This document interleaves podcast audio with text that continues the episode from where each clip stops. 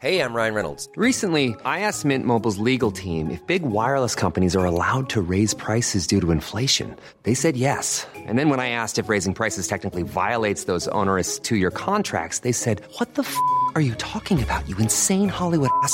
F- So to recap, we're cutting the price of Mint Unlimited from $30 a month to just $15 a month. Give it a try at mintmobile.com slash switch. $45 upfront for three months plus taxes and fees. Promo rate for new customers for limited time. Unlimited more than 40 gigabytes per month. Slows. Full terms at mintmobile.com. Les amis, bienvenue, j'espère que vous allez tous très bien et très très content de vous retrouver pour ce nouvel épisode de Côté Mondial. Ah, je suis rassuré, totalement soulagé par cette victoire de l'équipe de France, 3 buts à 1 contre la Pologne en huitième de finale de Coupe du Monde. C'était les choses sérieuses qui démarraient, comme on en parlait depuis un moment. Et les choses sérieuses vont se poursuivre pour les Bleus en tout cas, grâce à un but de Giroud juste avant de rentrer au vestiaire. Celui-là, il fait tellement, tellement de bien après une première période qui était un peu compliquée, un peu effrayante pour nous, j'ai trouvé. Vous me direz ce que vous en pensez. Et ensuite, le doublé de Kylian Mbappé, de cet homme qui devient le seul meilleur buteur de la Coupe du Monde avec 5 buts, 2 d'avance en attendant tout à l'heure peut-être un de Marcus Rashford qui, qui rattraperait son retard. Mais donc 5 buts pour Kylian Mbappé. Olivier Giroud, meilleur buteur de l'histoire des Bleus, c'est des choses qui nous intéressent, mais qui nous intéressent moins que la performance d'ensemble. Qu'est-ce que l'équipe de France a fait sur ce match? Est-ce que c'est rassurant pour la suite de la compétition? Je vais dire d'abord oui, parce qu'on est qualifié, et ça, ça fait beaucoup, beaucoup de bien. J'avais tellement peur ce matin en me réveillant, j'étais un peu euh, inquiet, la peur au ventre, même si c'est un match qu'on devait absolument remporter contre une Pologne qui était une des moins bonnes équipes qualifiées de ce tableau, de ces huitièmes de finale de Coupe du Monde. Euh, il fallait le faire, il fallait ne pas rechuter comme contre la Suisse à l'Euro 2021, il n'y a pas si longtemps que ça. Il y avait encore ce, spectre, cette inquiétude qui planait un petit peu au-dessus de ce match. Et la première période n'a pas été hyper rassurante. Initialement, on a vu des Polonais qui avaient beaucoup le ballon. Ils ont fini la première mi-temps à 44% de possession, alors que jusqu'alors, sur leurs trois premiers matchs de phase de groupe, ils étaient à 34% en moyenne. 10 points de plus, ce qui n'est pas rien. Et ça s'est vu. Ils ont eu beaucoup, beaucoup plus de chances. Contre l'Argentine, typiquement, euh, leur match de phase de groupe qu'ils perdent 2-0, ils finissent le match à 4 tirs. Là, au bout d'une mi-temps, ils en avaient 8. Et on a vu des Polonais assez menaçants. C'est pas l'équipe la plus incisive du monde, mais je trouve que l'équipe de France, on leur a laissé pas mal de ballons à exploiter. Bon, là, c'est sur un renversement qui va pas donner grand chose, mais on voit que le cadreur est pas particulièrement, le porteur, pardon, est pas particulièrement euh, cadré, embêté. Il a pas mal d'espace pour naviguer et on n'a pas du tout mis de pression. Je sais pas si je pense que c'était le plan dans une certaine mesure. Ça nous allait d'être un petit peu plus bas pour les trouver en transition offensive, pour avoir plus d'espace à exploiter que face à leur, système qui était un peu en. Ils défendaient à 4 théoriquement, mais en vrai plutôt à 6 avec les côtés qui étaient doublés pour essayer de mettre à mal Kylian Mbappé ou Ousmane Dembélé. Mais en tout cas, on leur a laissé pas mal de ballons. Peut-être avec la volonté d'exploiter la, profondeur en transition offensive, mais le fait est qu'ils ont eu pas mal de ballons, souvent en jouant les duels aériens, beaucoup, beaucoup Ici, un ballon à destination de Robert Lewandowski, c'est repoussé par Raphaël Varane, mais Robert Lewandowski va gagner son duel avec Aurélien Chouamini, que pourtant j'ai trouvé plutôt en jambes sur la première mi-temps. Il réussit une très très bonne intervention où il couvre l'espace sur le couloir droit de Jules Koundé notamment, vous vous en souvenez peut-être, justement sur Lewandowski. Mais là pour le coup, le duel est perdu et Lewandowski va déclencher au 20 mètres. Peut-être vous vous souvenez de ça, c'est le premier frisson qui passe un petit peu dans notre défense parce que la frappe, bon, elle est à un bon mètre, voire à un bon mètre 50 à côté. Mais Robert Lewandowski, dans cette position, à 20 mètres, ouais, tu veux pas leur laisser ce genre de situation. Derrière, ils ont eu deux trois autres trucs aussi. Ce coup franc de Robert Lewandowski, pour le coup, qui est très très mal tiré, en plein sur euh, Rabiot ou Griezmann là, mais, mais assez bas. Pourtant, on concède cette occasion. En plus, c'est plutôt un bon tireur de coup franc, habituellement. Aussi, j'ai trouvé que sur les renversements, on a pu être un peu en difficulté sur une zone en particulier, plus le couloir droit. Couloir gauche, j'ai trouvé que Théo Hernandez, Rabiot quand il venait aider aussi, ont été plutôt, ont eu pas mal d'impact, ont bien défendu. Par contre, couloir droit, c'est là qu'on a vu quand même les petites lacunes de Jules Koundé, tipping point sur cette action. Ça passe, je pense, pour Berezinski qui passe, qui peut adresser un centre. Heureusement, c'est repoussé de la tête. Mais à nouveau, les Polonais qui s'introduisent dans notre surface de réparation, quelque chose qu'ils ont très peu fait sur les matchs de phase de groupe, notamment contre l'Argentine par exemple. Donc on a vu ça.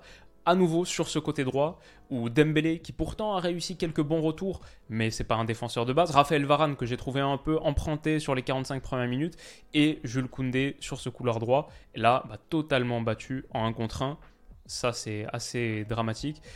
Et derrière, le centre en retrait, c'est légèrement dévié et Zelinski a une énorme, énorme occasion. Ça, c'est le tournant du match pour moi. On joue la 38e minute. Cette occasion, je la vois aller au fond parce que déjà, il est ici seul au point de pénalty. Il peut reprendre. Bon, on a trois Français sur la ligne. Hugo Yoris, il lui tire un peu dessus.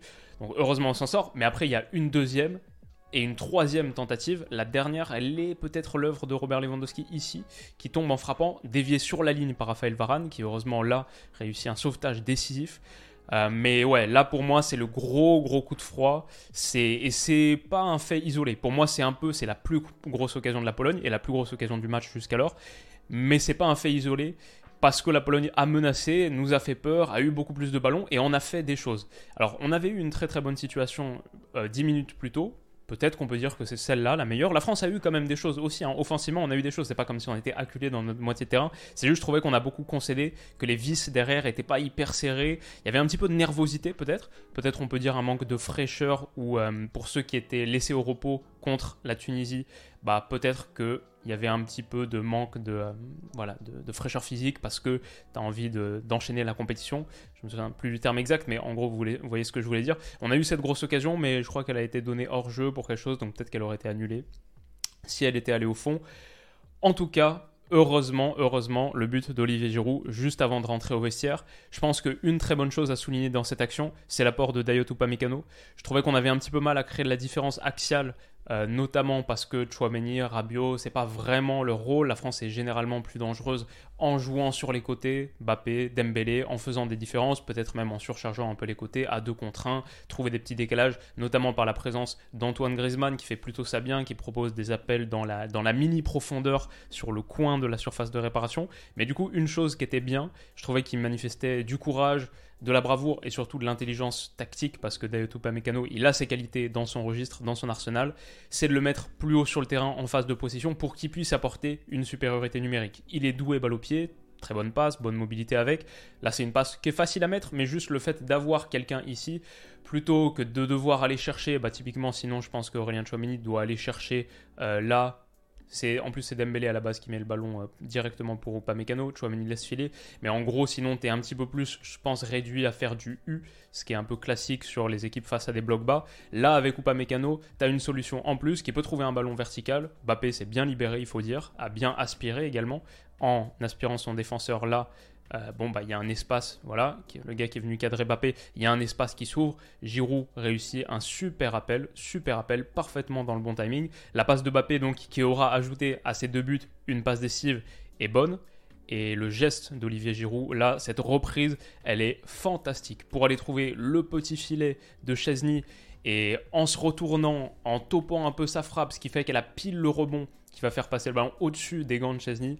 Magnifique, superbe conclusion. Et personnellement, en tout cas, devant mon écran, un grand, grand ouf de soulagement. J'ai explosé sur le but. J'étais super content parce que ouais, je la sentais vraiment pas cette première. Elle me faisait vraiment peur. Et là, on, met vraiment le, coup de froid au Polonais. Olivier Giroud devient le plus grand, le meilleur buteur de l'histoire des Bleus. Il fait le signe avec les mains, 5 et 2, 52.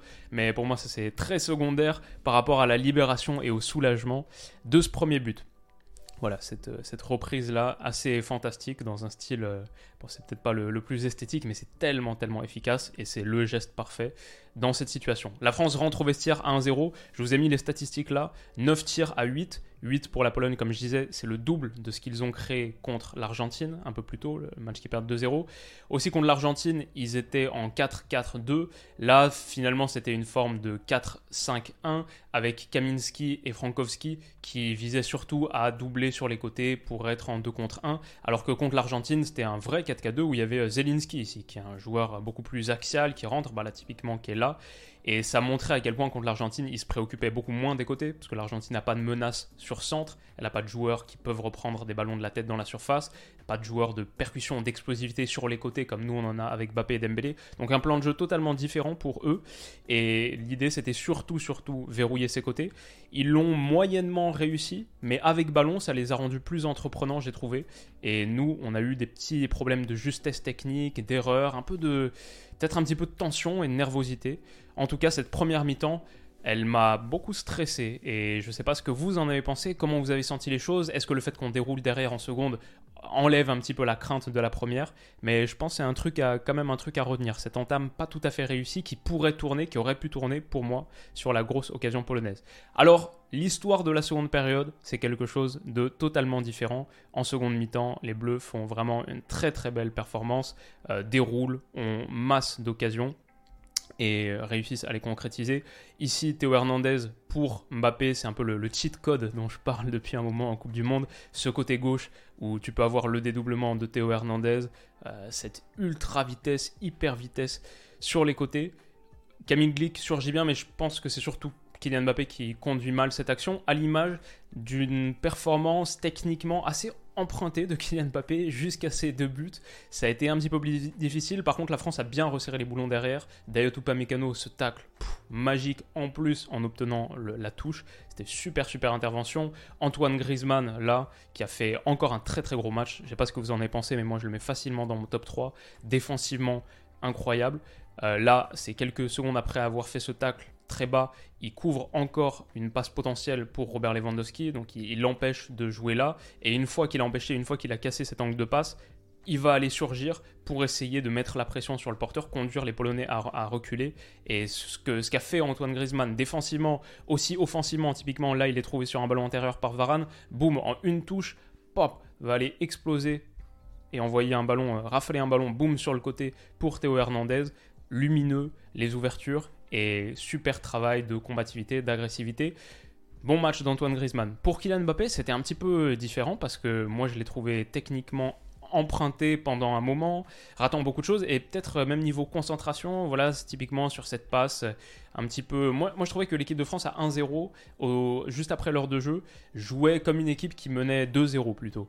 Et ça m'a un petit peu inquiété, mais je ne sais pas à quel point je suis lucide aussi devant, devant les matchs de l'équipe de France parce qu'il y, a la, y a la tension et la nervosité un peu supporter. Peut-être qu'il y a un peu le syndrome des. Comment on appelle ça euh, Monsters Under the Bed Syndrome, le, syndrome des monstres sous le lit. On pense que le danger est plus gros que ce qu'il est quand c'est des choses qui nous sont euh, très chères et qui nous importent beaucoup. Je sais pas, comment est-ce que vous avez senti les choses? Mais je trouvais que la première mi-temps était un peu inquiétante et qu'en seconde, on a vraiment beaucoup plus déroulé. Mais peut-être qu'on jouait un petit peu trop comme si l'avantage était nettement, nettement acquis. Heureusement, il va finir par le devenir. Ça, c'est l'action qui amène le 2-0. À la base, j'ai envie de dire, encore un retour d'Antoine Griezmann en pleine surface de réparation.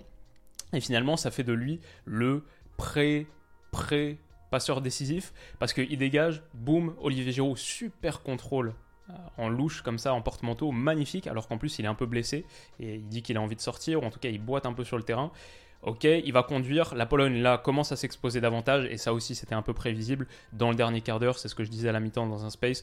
Euh, on va voir comment on reprend, mais dans le dernier quart d'heure, forcément, la Pologne va davantage se découvrir et on aura des situations à jouer, celles qui nous conviennent le mieux. Typiquement là, en 3 contre 3, Giroud conduit, donne à Dembélé, et ça pour moi, c'est un des circuits préférentiels de l'équipe de France qui est très très puissant. C'est Dembélé d'un côté à l'autre. De Dembélé à Mbappé, les deux en plus, bon, bah, Dembélé, un ambidextre quasi parfait, qui a un super pied gauche, qui peut donner ses ballons comme ça.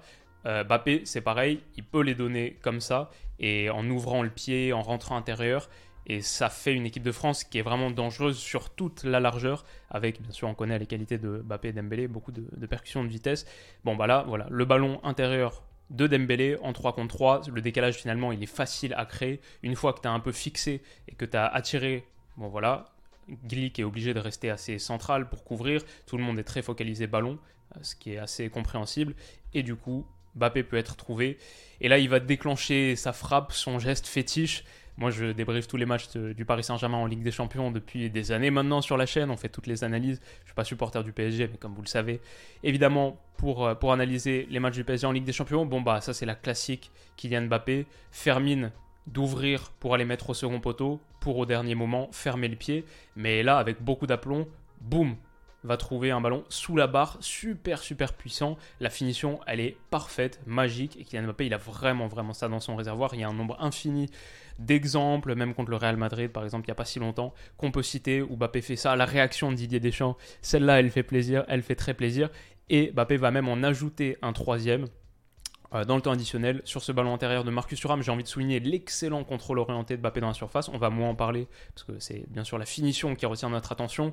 Et boum, cette fois, la lucarne, l'autre, l'autre lucarne de notre ami Chesney qui a rien pu faire sur les deux. Elles sont superbement bien placées et il lui a fait vraiment un, un sacré boulot à, à Chesney sur les deux. Ça, c'est ce que je vous ai mis parce que l'autre soir, avant de dormir, je regardais un peu les vidéos de la FFF sur leur chaîne YouTube. Ils sortent genre 5 vidéos par jour d'inside et tout. Franchement, c'est assez cool comme contenu. C'est des vidéos assez courtes. Mais j'ai vu le jeu d'opposition. Ça, c'est un entraînement assez classique où ils sont en 4 contre 5, 4 contre 4, 5 contre 5, avec les buts très rapprochés. Ça joue une, deux, trois passes, un dribble et finir. Beaucoup de, de finition dans ces exercices-là. Et Mbappé était en grande, grande forme. J'ai vu ça, c'était il y a quelques jours, c'était juste euh, dans la, dans la préparation du match contre la Pologne. Euh, grande, grande forme. Celle-là, boum, pleine lucarne. Il était le pied très assuré, beaucoup de ballons mis vraiment très très bien placés à la finition. Et c'est marrant parce que c'est un peu ce qu'on voit sur ce match-là. Il était, il était chaud et en ce moment il a le pied chaud. Il est le meilleur buteur du mondial de manière totalement méritée, même si ces matchs sont hétérogènes. Moi j'en ai parlé à la dernière rencontre. Je trouve que parfois on est assez dur avec Kylian Mbappé parce qu'il ne faut pas oublier que même s'il y a du raté, du déchet, il est ce joueur de différence. On ne lui demande pas d'être un joueur propre et parfait et tout le temps juste. On lui demande d'être un joueur décisif, de différence, qui casse des choses, qui détruit des blocs et qui marque des buts.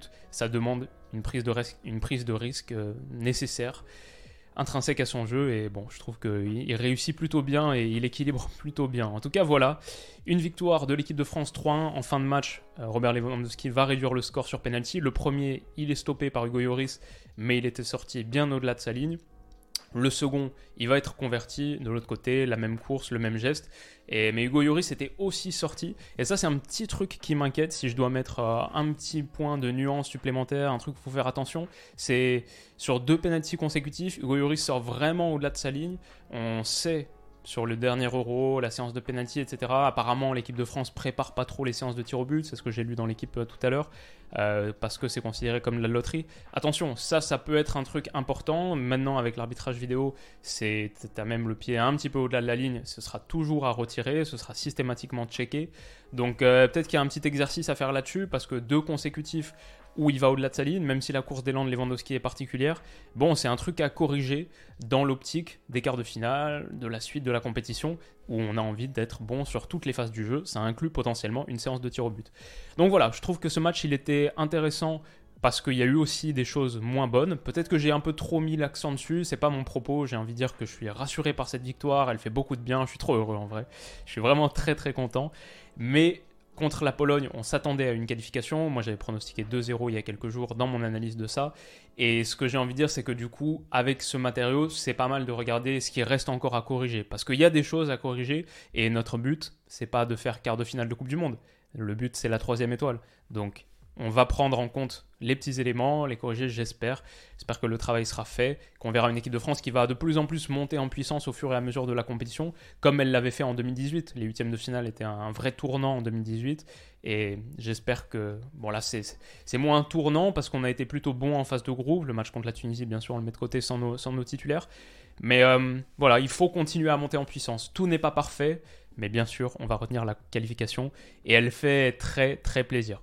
Voilà donc pour l'équipe de France, la victoire 3-1, ce grand bonheur. Euh, mes pronos pour terminer, c'est la vidéo preview des huitièmes de finale. Elle est en ligne depuis hier matin. Donc n'hésitez pas à aller la regarder si ça vous intéresse. Si la partie Paris sportif qui est inclue dans cette vidéo vous intéresse, vous avez accès à l'offre de bienvenue de BetClick. C'est 100 euros remboursés en free bet, c'est-à-dire des crédits de jeu non retirables si votre premier pari est perdant. Et vous y avez accès avec le code promo Willou. Je mettrai le lien en commentaire, en description. Mais voilà, les paris sportifs, c'est pas le plus important sur cette Coupe du Monde. Le jeu, le foot, c'est top. Moi j'en parle parce que chaque utilisation du code promo me rémunère. Ça aide beaucoup la chaîne. Mais bien sûr, plus concentré sur le jeu. Et si vous voulez aller sur l'angle des paris sportifs, soyez majeur, c'est interdit aux mineurs, soyez responsable. Tout ce que vous savez, on peut perdre aux paris sportifs. On perd particulièrement en période de Coupe du Monde, on perd souvent, si ce n'est tout le temps. Donc voilà, faites attention à ça. Et voilà, je crois que ça conclut grosso modo cette analyse de France-Pologne. Trop content qu'on poursuive notre chemin. Ça aurait été, j'adore cette Coupe du Monde. Je prends énormément de plaisir devant les matchs de cette Coupe du Monde, mais ça aurait été quand même une autre saveur avec le pays, l'équipe et avec notre équipe éliminée. Là, on va pouvoir regarder Sénégal-Angleterre tranquille ce soir, prendre beaucoup de plaisir devant et deux jours encore de huitième de finale avant de commencer à se pencher sur ce quart qui sera donc soit contre le Sénégal, soit contre l'Angleterre et on verra ça ce soir et vous aurez également l'analyse du match en ligne soir. Merci à vous de votre patience et j'espère que cette rapide vidéo vous aura plu. On se retrouve ce soir pour l'analyse de Sénégal-Angleterre. D'ici là, comme d'habitude, prenez soin de vous, passez une bonne fin de dimanche et bonne semaine pour ceux qui reprennent euh, les cours, le travail demain. Euh, je pense à vous, on est ensemble. Et voilà, rendez-vous ce soir. Il reste encore une vidéo aujourd'hui, le week-end n'est pas terminé. Prenez soin de vous et à tout à l'heure. Bisous.